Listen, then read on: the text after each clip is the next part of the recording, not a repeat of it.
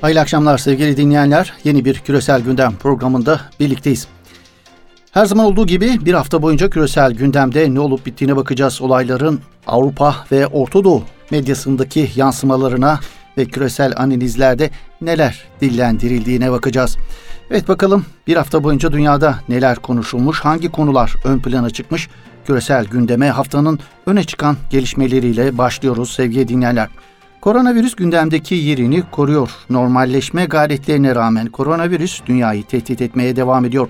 Dünya genelinde yeni tip koronavirüs vaka sayısı 11,5 milyonu geçti. Vakaların en fazla görüldüğü ülke ABD. ABD'nin ardından en fazla vaka görülen ülke sırasıyla Brezilya, Hindistan ve Rusya geliyor. Daha birinci dalga atlatılmadan birçok ülke ikinci dalganın eşiğine gelmiş durumda. Koronavirüs salgınıyla mücadelede en başarılı ülkelerden biri olarak gösterilen Avustralya'nın ikinci büyük kenti Melbourne'de koronavirüs vakalarındaki artış nedeniyle karantina önlemlerine geri dönüleceği açıklandı.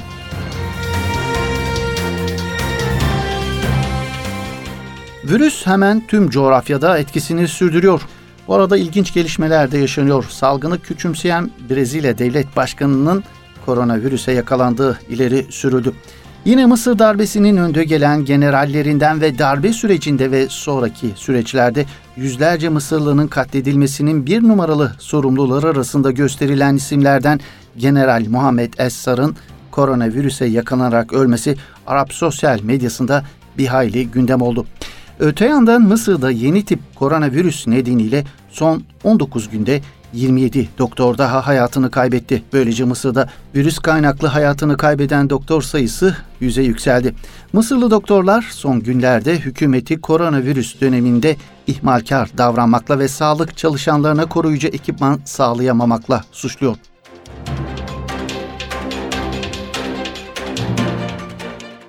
İspanya'da yapılan geniş ölçekli bir koronavirüs araştırması nüfusun sadece yüzde beşinin virüse karşı antikor geliştirdiğini ortaya çıkardı. Bu da sürü bağışıklığına ulaşmanın neredeyse imkansız olduğu görüşünü ortaya çıkardı. Bir nüfusta virüs ya da bakteri yeterince fazla kişiye bulaştığında ya da nüfusta yeterli sayıda kişi bu virüs ya da bakteriye karşı aşılandığında sürü bağışıklığına ulaşılıyor. Avrupa'da koronavirüs salgınından en kötü etkilenen ülkelerden biri olan İspanya'da 250 bin Covid-19 vakası yaşanmış, 28 binden fazla kişi ölmüştü.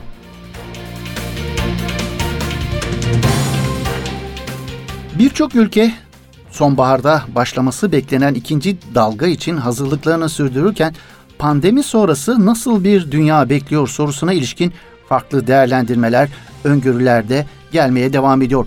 Birleşmiş Milletler Genel Sekreteri Guterres'e göre COVID-19 salgını dijital teknolojinin kötüye kullanılması, siber saldırılar ve biyolojik terör gibi yeni terör saldırılarını beraberinde getirme ihtimali oldukça yüksek olduğu yönündeki tespiti dikkat çeken değerlendirmeler arasındaydı.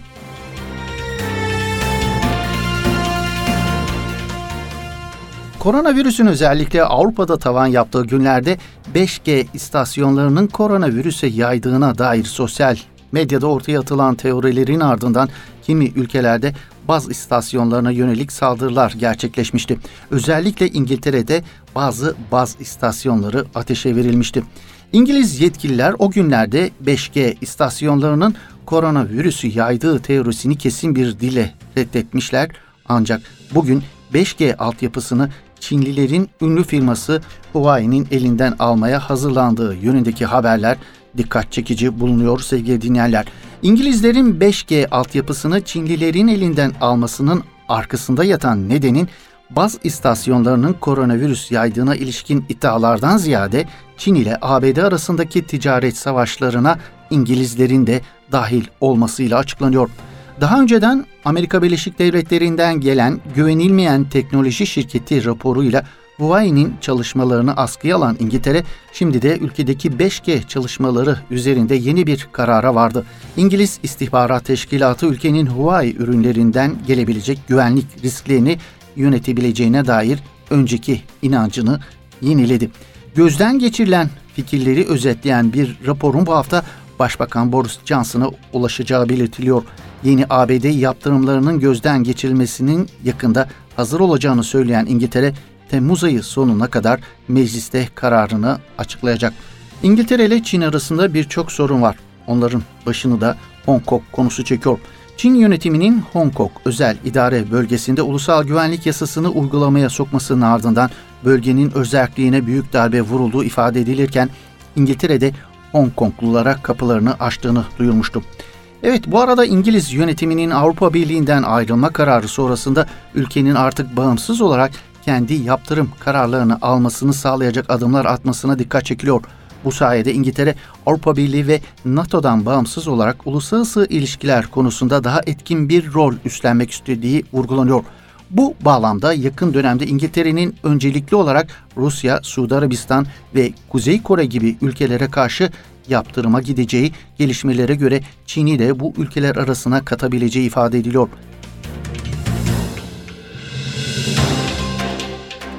Çin ile İngilizler arasındaki gerilimin daha da artacağını öngörmek mümkün sevgili dinlerler.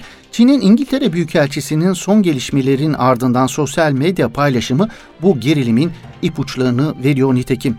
Çin Büyükelçisi paylaşımında Çin, İngiltere'nin arkadaşı ve ortağı olmayı istiyor. Ancak Çin'e düşman bir ülke olarak davranırsanız sonuçlarına katlanmak zorunda kalırsınız şeklinde Çin yönetiminin şimdiye kadar kullandığı bir uslubun çok uzağında oldukça sert bir çıkışta bulunması oldukça dikkat çekici bulunuyor.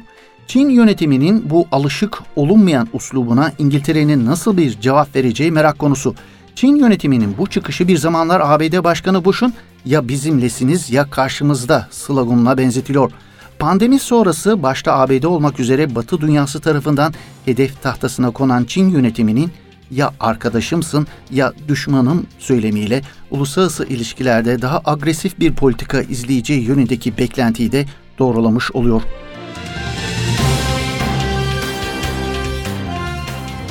Evet odağında Çin'in olduğu bir diğer gelişme Güney Çin denizinde yaşanıyor. Çin ile ABD donanmasının yeniden karşı karşıya gelmesi Güney Çin deniz sularının tekrardan ısınmasına neden oldu. Suların ısınmasının nedeni ABD donanmasının 2014'ten beri ilk kez iki uçak gemisiyle Güney Çin denizinde tatbikat başlatması oldu. Çin askeri birliklerinin uzun yıllardır egemenlik ihtilafına konu olan Güney Çin denizinde faaliyet göstermesi ABD ve Çin arasında yeni bir gerilimin işareti olarak yorumlanıyor. En son 2004'te iki Amerikan uçak gemisi bölgeye gelmişti. Son adımın ABD'nin bir gövde gösterisi olduğu ifade ediliyor.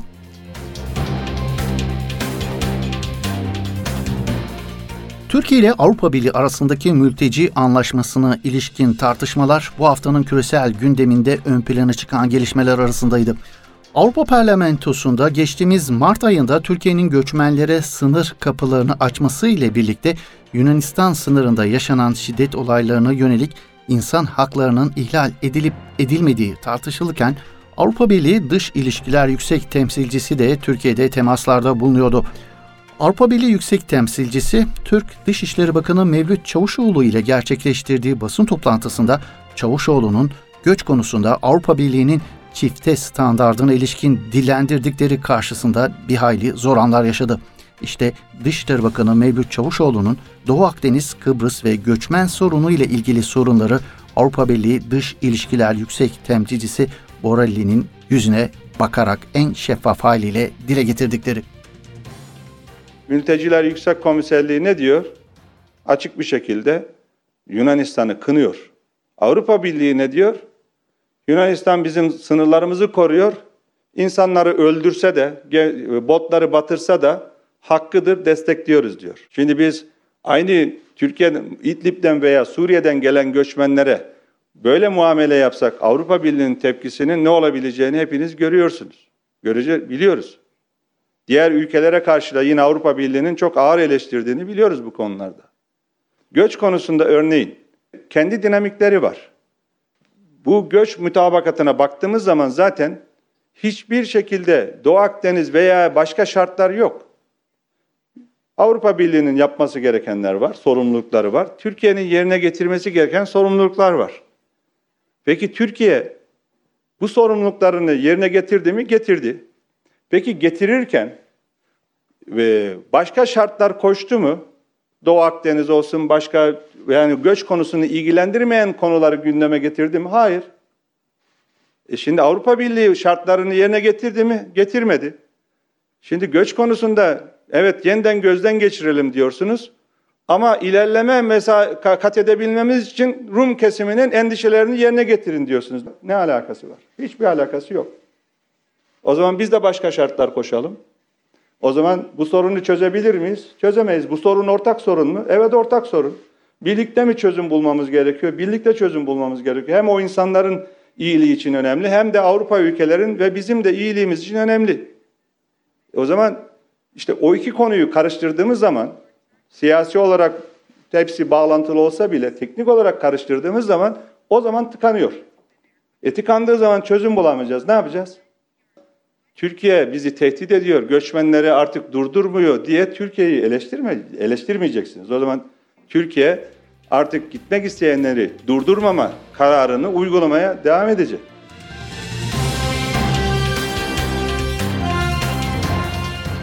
Evet sevgili dinleyenler, pandemi sonrası bizleri nasıl bir dünya bekliyor sorusuna ilişkin verilen cevaplar arasında en çok mülteci probleminin daha da katmerleşeceği yönündeki tespitler dikkat çekici. Bozulan ekonomilerin insanları ekmeğini kazanmak için daha çok göçe zorlayacağı vurgulanıyor. Tabii mültecilerin sadece ekmek ve aş bulma sorunları olmuyor. Bir de kendi güvenliklerini sağlama sorunları noktasında ciddi bir savunmasızlık sorunuyla karşı karşıya oluyorlar. Bizzat sığındıkları ülkelerin yönetimleri tarafından zayıfladıkları için mesela kendi çocuklarını koruyamamak gibi bir durumla karşı karşıya kalabiliyorlar. Yeni Şafak yazarlarından Yasin Aktay dünkü yazısında mülteci sorununun bu yönüne dikkat çekiyor.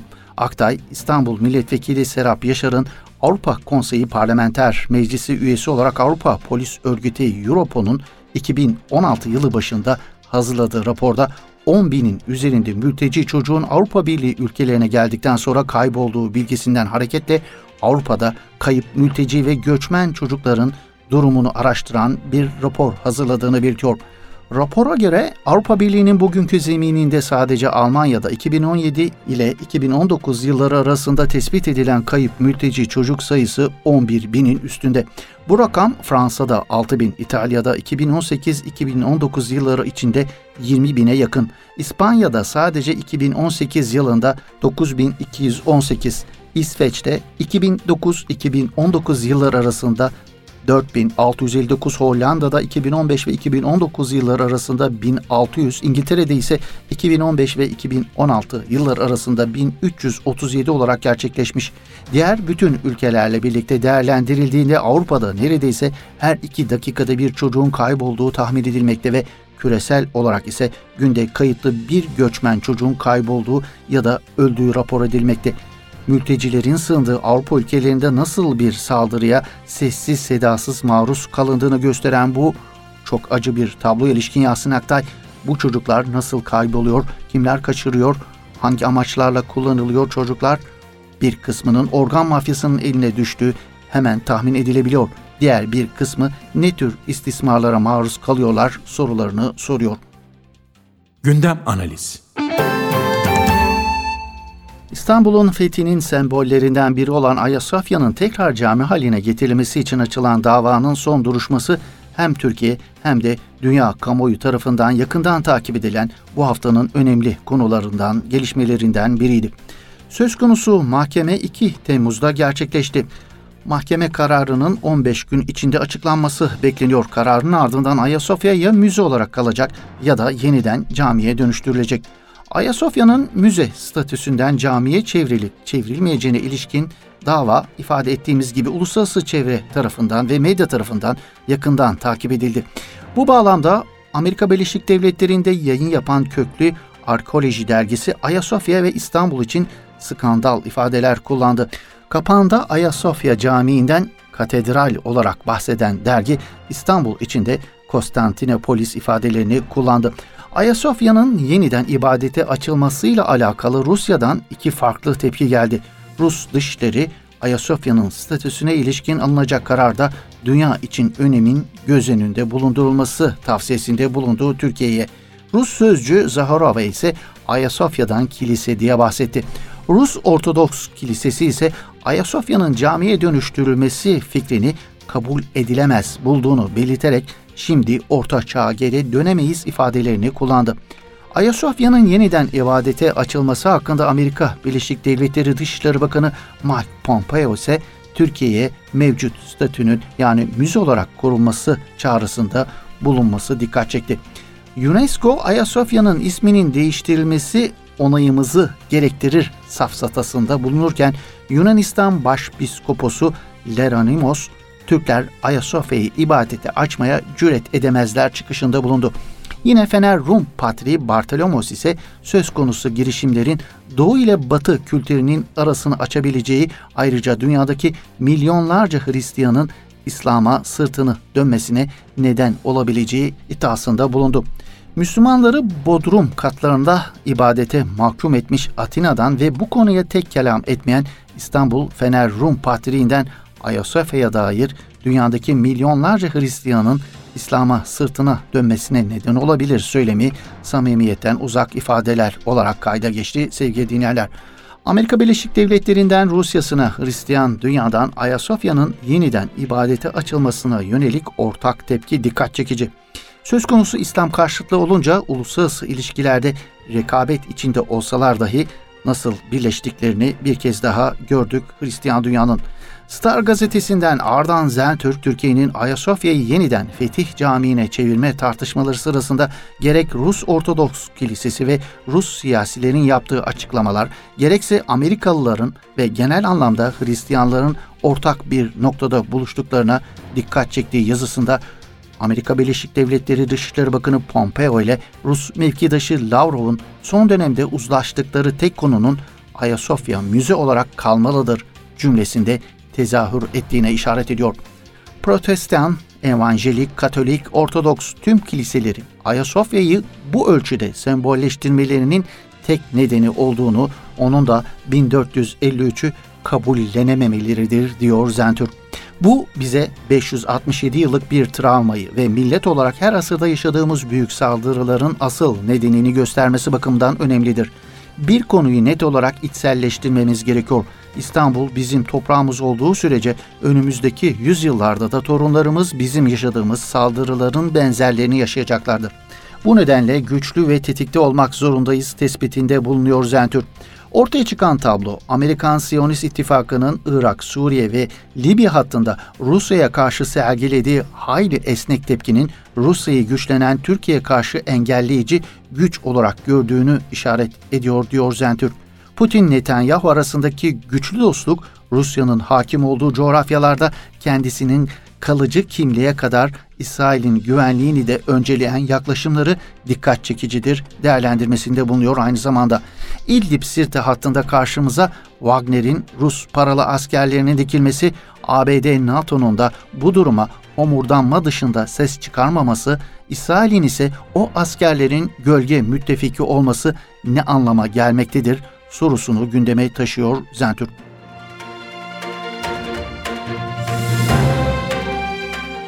Ayasofya'nın 1934 yılında müze vasfına çevrilmesi aslında rastlantı değil. Türk Tarih Kurumu'nun bastığı Kurtuluş Savaşı ile ilgili İngiliz belgeleri kitabına göre Ayasofya'nın eski hüviyetine iade edilmesi İngilizlerin ta 1917'deki talepleri arasında yer alıyor. Kitapta yer alan İngiliz belgelerinde Ayasofya'nın 900 yıl önce bir Hristiyan kilisesi olduğu ve tabiatıyla eski hüviyetine iade edilecektir ifadeleri kullanılıyor. Dünya medyasında bu hafta. Bu hafta küresel gündemdeki gelişmelere ilişkin uluslararası medyada neler yazılıp çizildiğine, analizlerde neler dillendirildiğine Avrupa medyasıyla başlıyoruz sevgili dinleyenler. Libya konusu bu haftada Batı medyasında kendine geniş yer bulan gelişmeler arasındaydı. İngiliz basınından Financial Times gazetesi Hafter'in artık Fransa için yük haline geldiğini yazdı. Financial Times'ın haberinde Fransa'nın BM destekli hükümeti devirmek için başkent Trablus'a saldıran Hafter'i desteklediği kabul edilen tek Avrupa ülkesi olduğuna vurgu yapıldı. Paris'in Ankara ile anlaşmazlığının Türkiye'nin müdahalesinin Libya'daki dinamikleri değiştirmesi ve Hafter güçlerinin son haftalarda bir dizi yenilgiye uğratılmasından dolayı arttığı kaydedilen haberde Cumhurbaşkanı Emmanuel Macron'un Paris'in tarafsız bir duruş benimsediğinde ısrar ettiği ancak bu yeni bir kalibrasyonun Türkiye'nin desteğiyle Hafter güçlerinin püskürtülmesinden kaynaklandığı ifade edildi. Haberde görüşlerine başvurulan kıdemli bir batılı diplomat, Fransızlar Hafter'in artık değerli bir varlık olmadığını, bir yük haline geldiğini fark ettiler. Bir kez daha hata yaptıkları için mahcup olduklarına inanıyorum. Bu hatayla karşı karşıya kalınca da politikalarını haklı göstermek zorundalar ve Türkiye'yi suçluyorlar yorumunda bulundu. Fransa'nın Birleşik Arap Emirlikleri gibi ülkelerle Hafter'i destekleme kararının petrol sektöründeki ticari paylarını korumakla ilgili olduğu ifade edilen yazıda Macron'un Türkiye'yi Libya'daki rolünden dolayı suçlu olarak nitelemesinin de Avrupalı diplomatlar tarafından sorgulandığı belirtiliyor. Haberde bu konuda üst düzey bir Avrupalı diplomatın dürüst olalım Türkiye Trablus'un düşüşünü durdurdu. Onların müdahalesi olmasaydı insani bir felaket yaşanırdı şeklindeki sözlerine yer verildi. Dış politika analistlerinin de Fransa'nın Hafter'i sömürge dönemi sonrası Afrika politikasının geleneklerine uygun şekilde kontrol edebileceğini düşündüğü için desteklediği ve Türkiye'nin müdahalesiyle şoke olunduğunu açıkladı. Financial Times Fransa'nın Hafter'i Trablus'a saldırmaya başladığında açıkça desteklediğini ve Paris tarafından satın alınan ABD yapımı Javelin füzelerinin Trablus güçlerince ele geçirilen Hafter'in kamplarında bulunduğunu hatırlattı. Fransa'nın Hafter'in Rusya, Birleşik Arap Emirlikleri ve Mısır tarafından güçlü şekilde desteklenmesine rağmen NATO ve Avrupalı müttefiklerinden destek bulmaya çalıştığı belirtilen haberde diğer Avrupa ülkelerinin Hafter'i saldırgan ve siyasi çözümün önündeki ana engel olarak gördüğü aktarıldı. Haberde görüşlerine yer verilen Fransız Dış İlişkiler Enstitüsü'nün Orta Doğu uzmanlarından Dorothée Schmidt, Fransa bu konuda oldukça izole edilmiş durumda değerlendirmesine de yer verildi.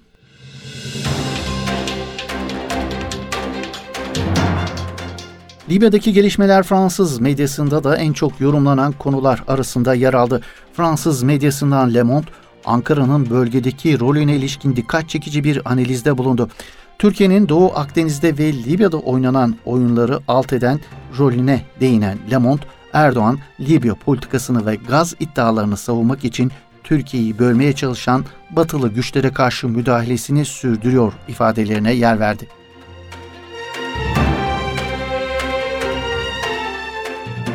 Evet, Batı medyasından Orta Doğu medyasına geçiyoruz sevgili dinleyenler. Libya meselesi hiç kuşkusuz Arap medyasında da bu hafta en çok konuşulan konular arasında yer aldı. Geçtiğimiz haftalarda Mısır'ın darbeci lideri Abdülfettah Sisi'nin Sirte ve Cufra kırmızı çizgimizdir açıklamasından sonra gözler Türkiye destekli ulusal mutabakat hükümetinin muhtemel Sirte operasyonuna çevrilmişti. Türkiye ve Mısır'ın karşı karşıya gelme ihtimalinin konuşulduğu bir dönemde bu sefer Türkiye ve Fransa arasında yaşanan gerilim ve karşılıklı açıklamalar gündeme damgasını vurdu. Arap dünyasında kimi daha çok verirse onun çizgisine evrilen gazeteci olarak bilinen bir müddettir de İran yanlısı yorumlarıyla ön plana çıkan gazeteci Abdülvari Atlan, Türkiye ve Fransa arasındaki gerginliğe ayırdığı başyazısında iki ülkenin NATO üyesi olmasına ve Kaddafi'nin NATO bombardımanıyla devrilmesine atıfta bulunarak Libya'nın laneti NATO'nun peşini bırakmıyor yorumunda bulundu. Atlan'a göre kesin olan şu ki Fransa ve Rusya arasında Libya konusundaki yakınlaşma Türkiye'yi endişelendiriyor.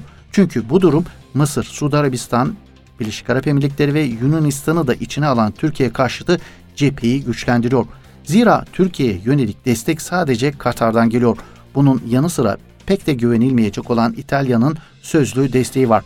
Türkiye ve Fransa arasındaki söz düellosu nereye evrilir bilemiyoruz ama emin olduğumuz şey NATO'nun bombardımanıyla özgürleşen Libya'nın laneti bu ittifakın yani NATO'nun peşini bırakmıyor ve parçalanmanın yanı sıra beyin ölümüne de neden oluyor diyor Abdülvari Atvan adeta İran gözlemcisi olarak yaptığı değerlendirmesinde.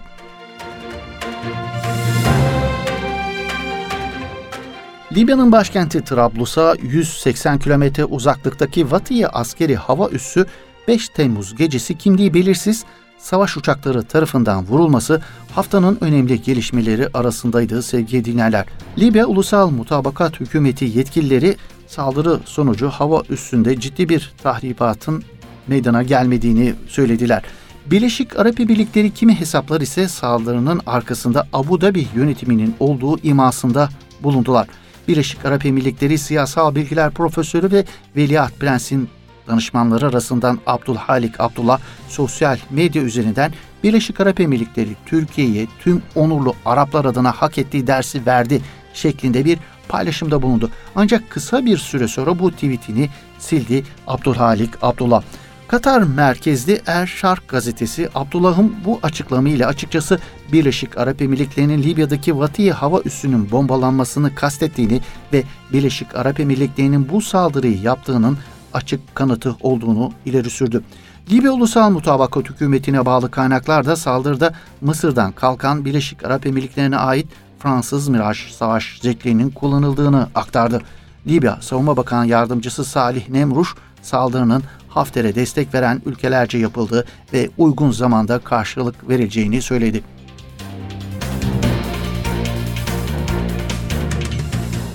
Küresel gündemin bu hafta dikkat çeken gelişmeleri arasında işgal devleti İsrail'in Batı Şeria'yı ilhak planını ertelemesi oldu. İsrail Başbakanı Benjamin Netanyahu geçtiğimiz Ocak ayında yaptığı açıklamada Amerika Birleşik Devletleri'nin sözde barış planı kapsamında İsrail'in Batı Şeria'nın %30'una tekabül eden Yahudi işgalcilerin yoğun olduğu bölgede egemenlik haklarını 1 Temmuz itibariyle ilan edeceğini duyurmuştu. İsrail merkezli 7 Oht Ahronot gazetesi İsrail'in Batı Şeria ilhak planını ertelemesinin ardından Trump'ın olduğunu yazdı. İsrail'in ABD'den yeterli desteği alamadan ilhak planını devreye sokamayacağının altını çizen gazete, Batı Şeria'nın ilhak edilmesi planının Trump'ın aklındaki son şey olduğunu açıkladı. Gazeteye göre Trump, Amerika Birleşik Devletleri'ndeki son gelişmeler ile birlikte seçimlere eli zayıf giriyor. Koronavirüs salgınını iyi idare edememe, George Floyd'un öldürülmesini takip eden toplumsal ayaklanma Trump'ın seçimlere daha fazla odaklanmasına neden oldu. The Times of Israel'in haberine göre ise İsrail hazırladığı eylem planıyla ilgili Ürdün aracılığıyla Filistin Devlet Başkanı Mahmut Abbas'ı bilgilendirdi. Buna göre İsrail Batı Şeria'daki Ürdün Vadisi'ni ilhak etmekten vazgeçerek sembolik ilhak seçeneğinde karar kıldı. Daha önce ABD Başkanı Donald Trump'ın damadı ve danışmanı Jared Kushner, İsrail Başbakanı Benjamin Netanyahu ile yaptığı telefon görüşmesinde Körfez ülkeleriyle ilişkilerin bozulmaması için ilhak planını ertelemesini istediği basına yansımıştı. Yine aynı gazetenin 3 hafta önceki haberinde İsrail'in işgal altındaki Batı Şeria'da yer alan yasa dışı Yahudi yerleşim birimleri ve Ürdün Vadisi'ni 1 Temmuz'da ilhak etmesi halinde Washington yönetiminin büyük ihtimalle bu kararı desteklemeyeceği belirtilmişti. Netanyahu'nun kapalı bir toplantıda bölgenin bir seferde %30'unu ele geçirmekten küçük bir bölgenin sembolik ilhakına kadar dört seçenek sunduğu basına yansımıştı.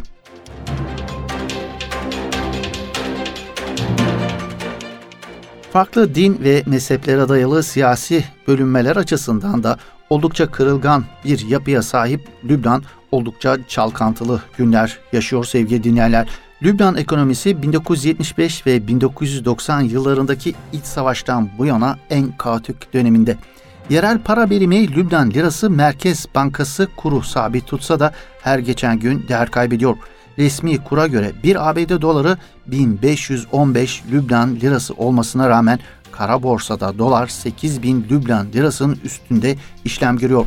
Ülkedeki 675 bin Lübnan lirası olan askeri ücret 1992'den beri değişmeyen Merkez Bankası'nın resmi kurunda yaklaşık 450 dolara tekabül ederken birkaç aydan beri yükselişe geçen kara borsadaki kurda ise bugün 84 dolara denk geliyor. Ülkede dolarla işlem gören yakıt maddesi teminindeki sıkıntılar nedeniyle uzun süreli elektrik kesintileri yaşanıyor. Son zamanlarda başkent Beyrut'a günde 6 saat elektrik verilirken diğer bölgelere ise 4 saat verilebiliyor. Lübnan'ın uzun zamandır içinde bulunduğu ekonomik kriz Orta Doğu medyasında kendisine geniş yer bulan konulardan biri. Re'ül Yevm gazetesi konuyla ilgili Lübnan düşürülen bir hükümet başlığıyla yayınladığı başyazısında ABD ve Batı ülkelerinin müdahalelerini gerekçe gösterirken Lübnan'daki milyonerlerin birçoğu varlıklarından 30 milyar dolardan fazlasını harici hesaplara kaçırdılar. Avrupa ve Körfez ülkeleri yüzlerini başka tarafa çevirdiler. Artık yiyecek için çöpleri eşelemeye başlayan Lübnanlı açların inlemelerini duymak istemiyorlar ifadeleri kullanılıyor analizde. Gazete Amerika Birleşik Devletleri, İsrail işgal devleti ile birlikte koordineli olarak Lübnan'ı iç savaşın eşiğine itiyor, görüşü de paylaşılıyor. El Kudsül Arabi gazetesinin başyazısında ise Lübnan siyasi elitleri bu büyük felakette uğraşmak yerine statülerini korumak ve ülkenin kaderiyle kumar oynamak için savaşmaya karar verdiler. Sonuç Dasan Diab başkanlığındaki gizli bir iç savaş hükümetinin ortaya çıkması yorumunda bulunuyor.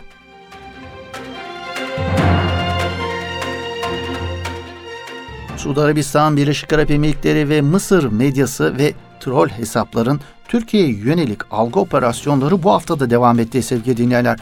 Akıl almaz yalan haberlerle kamuoylarını yanıltan söz konusu ülkelerin medyasının bu haftaki yalanlarına bir bakalım isterseniz. Doğu Akdeniz'de iki Türk denizaltısı battı. Erdoğan Buza heykelleri karşısında secde etti. Türk Genelkurmay Başkanı Libya'da öldü. Libya'daki Vatiye hava üstündeki Türk hava sistemleri vuruldu. Erdoğan'ın koronavirüs testi pozitif çıktı. Türkiye, Kuzey Irak'ta Kürtleri öldürüyor.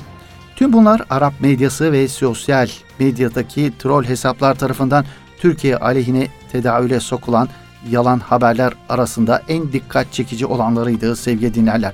Bu arada bu troll hesaplarla alakalı bu haftanın dikkat çeken gelişmesi ise Birleşik Arap Emirlikleri destekli Türkiye ve Katar aleyhine yayınları ile dikkat çeken sözde uzman kişilerin hesaplarının Twitter tarafından engellenmesi oldu. Söz konusu 19 hesapta kullanılan isimlerin geçen yıl 46 farklı yayın organında 90'dan fazla makale yayınladığı ancak bu kişilerin gerçek insanlar olmadığını ortaya çıkardı Twitter. Söz konusu hesapların makalelerinde Birleşik Arap Emirlikleri yanlısı görüşler bildirilirken Katar ve Türkiye'ye yönelik eleştiriler ve İran'ı daha çok yaptırıma gidilmesi gibi konuların savunulduğu kaydedildi. Tüm hesaplardaki yazıların hemen hemen aynı cümlelerle yayınlandığına işaret edilirken bu hesapları kullananların Türkiye'nin Libya'daki rolünden de rahatsız olduğu kaydedildi.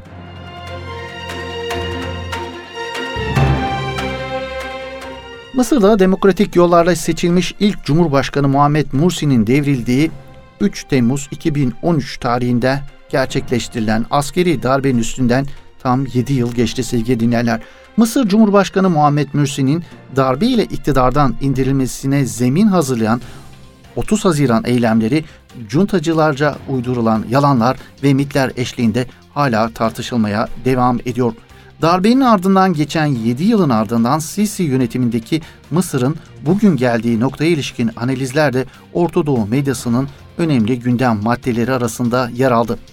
Diasporadaki muhalif yayın organları ve sosyal medya hesapları darbeci lider Sisi'nin darbenin hemen ardından Mısır halkına verdiği vaatleri görüntüler eşliğinde sayfalarına ve ekranlarına taşırken bu vaatlerin hiçbirinin gerçekleştirilmediğini, hep ötelendiğini, aksine bugün gelinen nokta itibariyle Mısır'ın ekonomisi çökmüş, işsizliğin tavan yaptığı, özgürlüklerin tamamen ortadan kaldırıldığı koca bir hapishane haline dönüştürüldüğü vurgulandı. El Arabi El Cedid gazetesi yazarlarından Muhammed Ahmet Beniz, Mısır ilk seçilmiş Cumhurbaşkanı Muhammed Mürsi'yi devirmeye götüren 30 Haziran eylemlerinin başarıya ulaşmasının arkasındaki bazı etkenlere işaret ediyor ve şayet onlar olmasaydı bu darbe başarılı olmazdı tespitinde bulunuyor. Yazara göre bu etkenler şöyle sıralanıyor. Mısır ordusunun hayati önemdeki ekonomik çıkarları, bozuk medya, Suud ve Birleşik Arap Emirlikleri'nin desteği ve Cumhurbaşkanı Muhammed Mursi'nin ölümcül hataları. Derin devlet Mursi'nin hatalarını 30 Haziran gösterileri öncesinde siyaset ve medya alanında seferber etti. Mursi yönetimine karşı Ulusal Kurtuluş Cephesi ve Temerrüt Hareketi başta olmak üzere muhalefet cepheleri oluşturmayı başardı ve bunların yolları tuhaf bir şekilde Mübarek'in destekçileriyle buluştu. Ancak söz konusu derin devletin en büyük başarısı siyasal İslam'ın bir parçası olan Selefi Nur Partisi'ni de Mursi'ye, muhalif cepheye taşımak oldu. Değerlendirmesinde bulunuyor El Arabi El Cidid gazetesinden Muhammed Ahmet Beniz.